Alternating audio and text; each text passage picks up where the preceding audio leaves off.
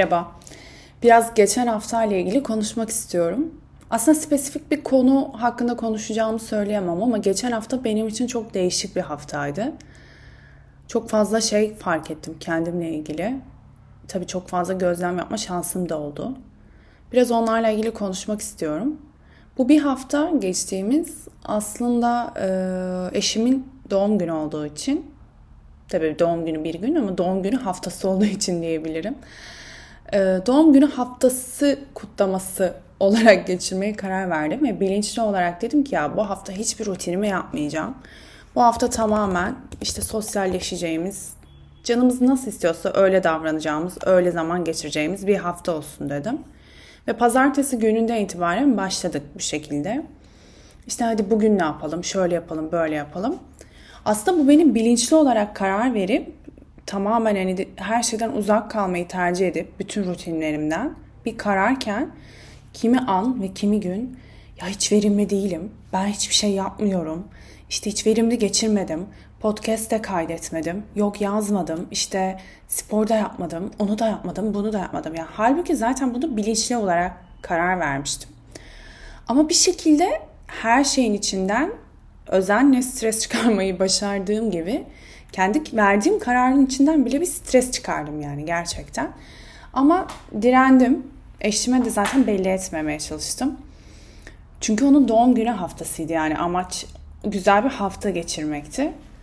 Neyse güzel de geçirdik aslında. Bayağı sosyalleştik. İşte pazara gittik. Tezgah kurcaladık. Yok işte böyle ikinci elcileri gezdik. Sonra yürüyüşe çıktık. Bol bol film seyrettik. Bir şeyler pişirdik, yedik. Farklı aktiviteler yaptık. O gün canımız ne istiyorsa. Ve asıl konumuz benim buradan özenle çıkardığım stresti. Her şeyden stres çıkarma konusunda oldukça gelişmişim. Ee, bu konuda gerçekten profesyonel olduğumu düşünüyorum. Bir hafta boyunca kendime göre iyi bir performans sergiledim. Neyse cumartesi günü geldim. O gün Çağdaş'ın doğum günüydü. İşte arkadaşları gelecekti. Ortak arkadaşlarımızla hep birlikte böyle bir yerde oturacağız. Ama ben de çok kötü bir şekilde SIBO olduğum ve bunun için tedavi görmeye başladığımdan beri SIBO ne diye soran olursa ki genellikle soruluyor. Bağırsaklarda gelişen bir bakteri. Ve bu yüzden özel bir beslenme ve ilaç tedavisi görmeniz gerekiyor. Ve ben de o süreçteyim. Ki ben aslında çok iradeli ve beslenme konusunda çok kuralcı bilinçli ve isteye isteye yemediği şeyler olan bir insanken inanılmaz derecede zorlanıyorum SIBO'da. Çünkü böyle rüyalarında kabak, mandalina falan görüyorum. Yani hani sağlıklı beslenmek çok kolaymış onu anladım. Çünkü insanın sağlıklı olarak bildiği bir sürü sebze, meyve yani her şey aklınıza gelebilir. Tahıl, her şey yememesi inanılmaz. Ve dışarıda bu kadar kısıtlı seçenek olduğu insanın böyle bir duruma düşmeden kesinlikle aklına gelmiyor. Ve ben artık bu sürece başladığımdan beri sosyalleşeceğim an inanılmaz bir fobi içine giriyorum. Çünkü normalde asla canımın çekmeyeceği şeyleri bile belki hani kesinlikle canım çekmeyecek, yüzüne bile bakmayacağım dediğim yiyecekleri çılgınca canım çekiyor. Ve artık gerçekten bir köpek gibi oldum. Böyle alt kattaki, üst kattaki ne pişirse burnuma kokusu geliyor. Bir ara takmıştım peynirli tost ama ekşi maya ekmeğini beyaz peynir olması lazım. Ve bunun kokusu geliyor bana sürekli yani nereye gitsem etrafta birileri kesin peynirli tost yapıyor sanki. İşte bazen simit kokusu, o kokusu, bu kokusu yani inanılmaz yani taşı bile kemirebilirsin yani öyle bir yokluk ve yoksunluk dönemindeyim ki. O yüzden sosyalleşeceğim an insanların yedikleri içtiklerini o kadar çok canım istiyor ki otomatikman yüzüm düşüyor. Ve ortama dahil olamıyorum. Yani illa bu içkili bir ortam olmak zorunda değil. Yani yemeğe gidildi diyelim ya da işte kahve içiliyor her neyse yani. O ortamda ben dahil olamıyorum. Çünkü kesinlikle sürekli ben yiyemiyorum. Keşke ben de yiyebilseydim. Sürekli böyleyim ve etrafta insanlar ne yiyor? İşte poşet mesela diyelim ki market poşeti. Poşetin içine bakıyorum. O kadar. Ha kötüsü çok yaygın olarak bilinen bir şey olmadığı için tabii ki de bilinmesin. Çünkü bilinmesi demek insanların bunu tecrübe ediyor anlamına gelir. O kadar çok soruya maruz kalıyorum ki. Ee, mesela hamile misin? gibi.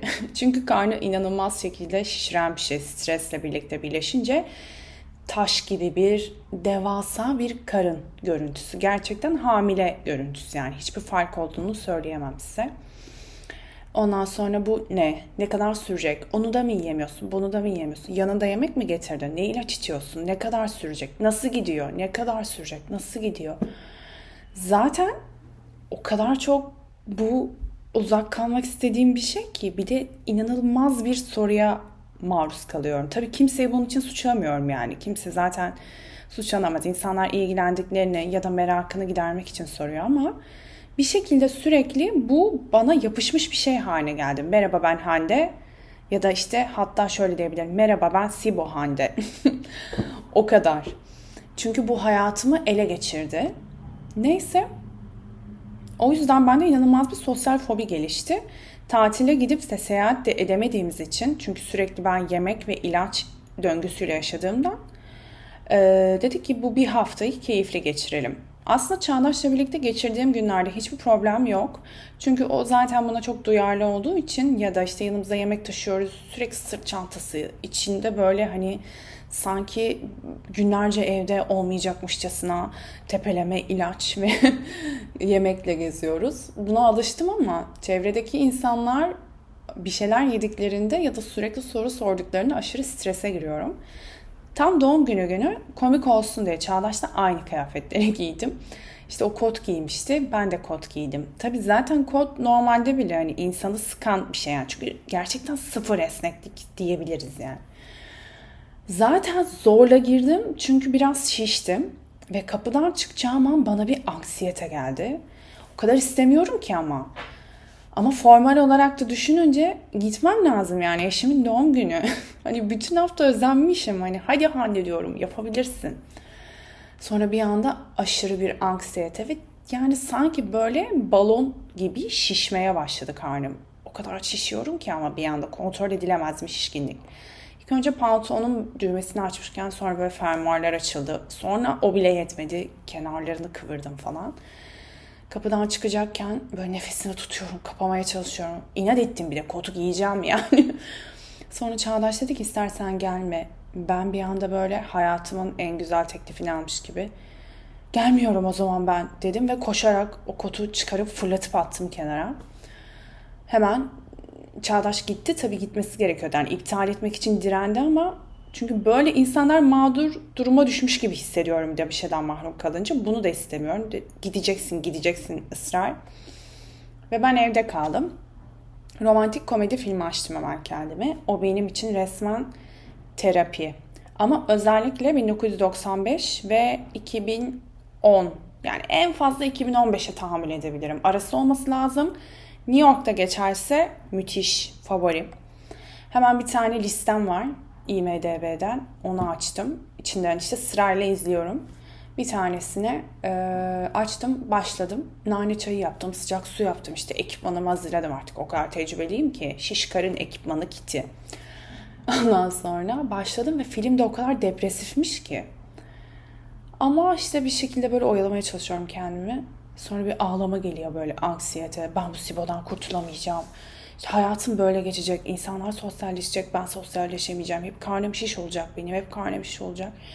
Sonra nefes alıyorum. Hayır anne geçecek. İşte içimizde böyle iki tane insan var ya sanki bir kendimize destek olan, kendimizi ayağa kalkıp böyle kendimizi aşağı çeken, eleştirel, umutsuz, o böyle en en kötü şeyler senin başına geliyormuş sesi. İkisi arasındayım sürekli böyle. Ona diyorum ki hayır sus. O diyorum ki evet haklısın falan böyleyim.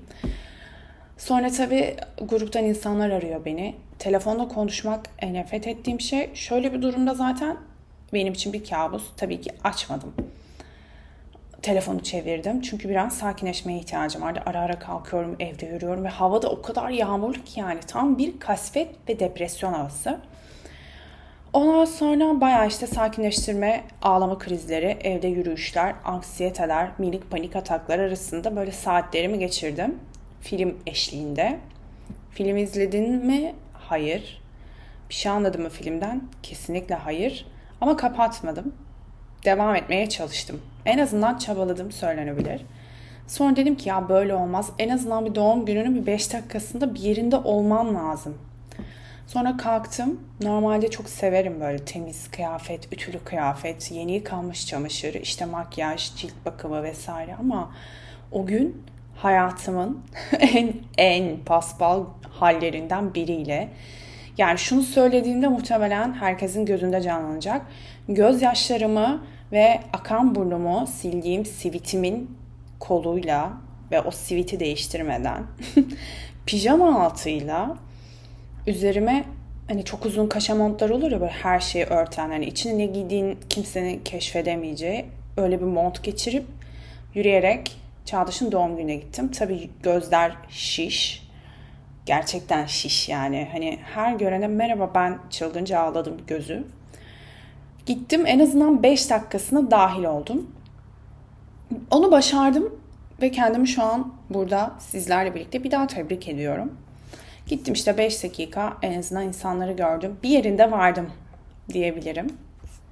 Sonra yürüyerek eve döndük ve ben şey açtım. Ee, bu YouTube'da kanallar var ya mesela şömine başı, işte caz müzik ya da ambiyans müziği gibi bir tane Christmas vardı şömine kar yağıyor dışarıdan böyle ahşap bir ağaçlı ev içerisi gözünüzde canlandırmıştır zaten yani YouTube'da eğer dinliyorsanız böyle şeyler ya da izliyorsanız o zaman bildiğiniz bir şeydir kesin. Bunu açtım ve orada böyle yerde minder, her yerde yanmış mumlar, şömine başında.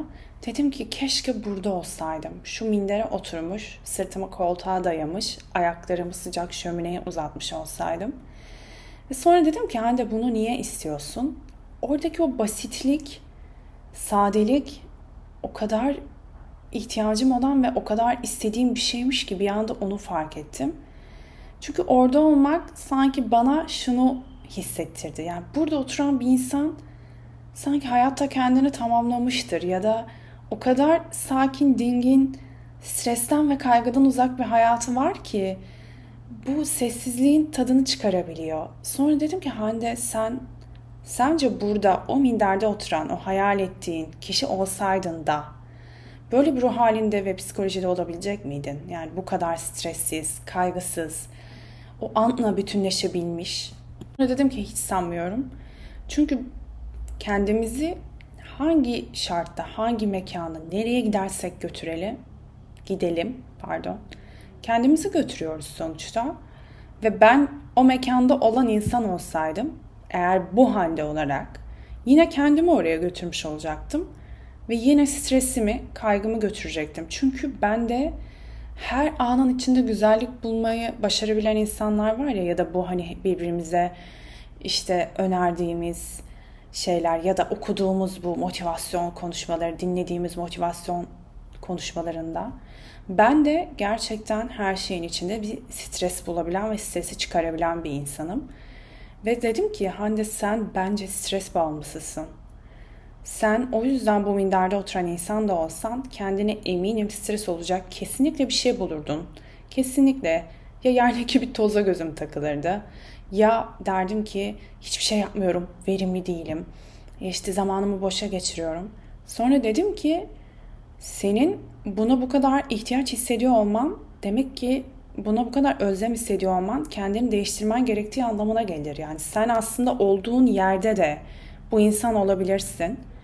Zaten stres yönetimi aslında hepimizin hayatına dahil etmesi gereken bir şey. Ama ben bu konuda çok zayıf olduğumu biliyordum fakat bir anda o ambiyans videosuyla birlikte hissettiklerimden sonra ne kadar bu konuda daha da zayıf olduğumu fark ettim. Dedim ki artık bu konu üstüne gitmem lazım. Stres yönetimimi geliştirmem lazım. Anın içinde stres aramaktansa anın içinde konfor, rahatlık, basitlik, hafiflik aramam lazım. Çünkü dön dolaş hep özendiğim hayatlar, özendiğim insanlar, olmak istediğim insan hep o hafifliği yaşayabilenler. Köpeğime o yüzden çok imreniyorum.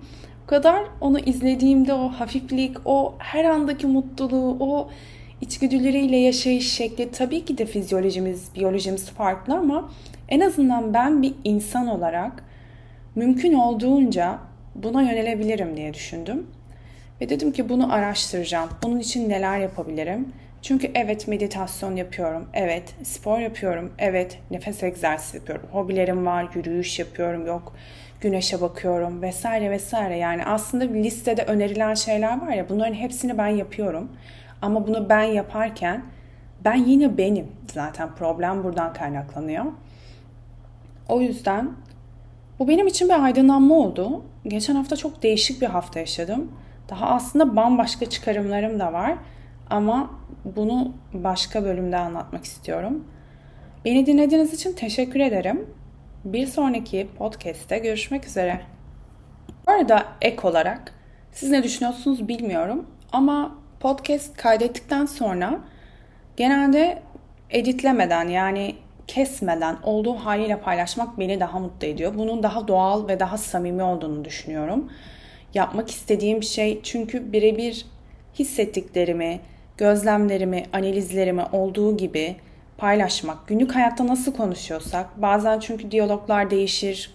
Günlük hayatta da öyle sohbetler kopar, düşünürüz, ığlarız. Bunu böylece olduğu gibi paylaşmak ve sizinle de o hissi yaşayabilmek için bu şekilde paylaşmayı tercih ediyorum. Umarım hoşunuza gidiyordur. Öyleyse tekrar görüşmek üzere.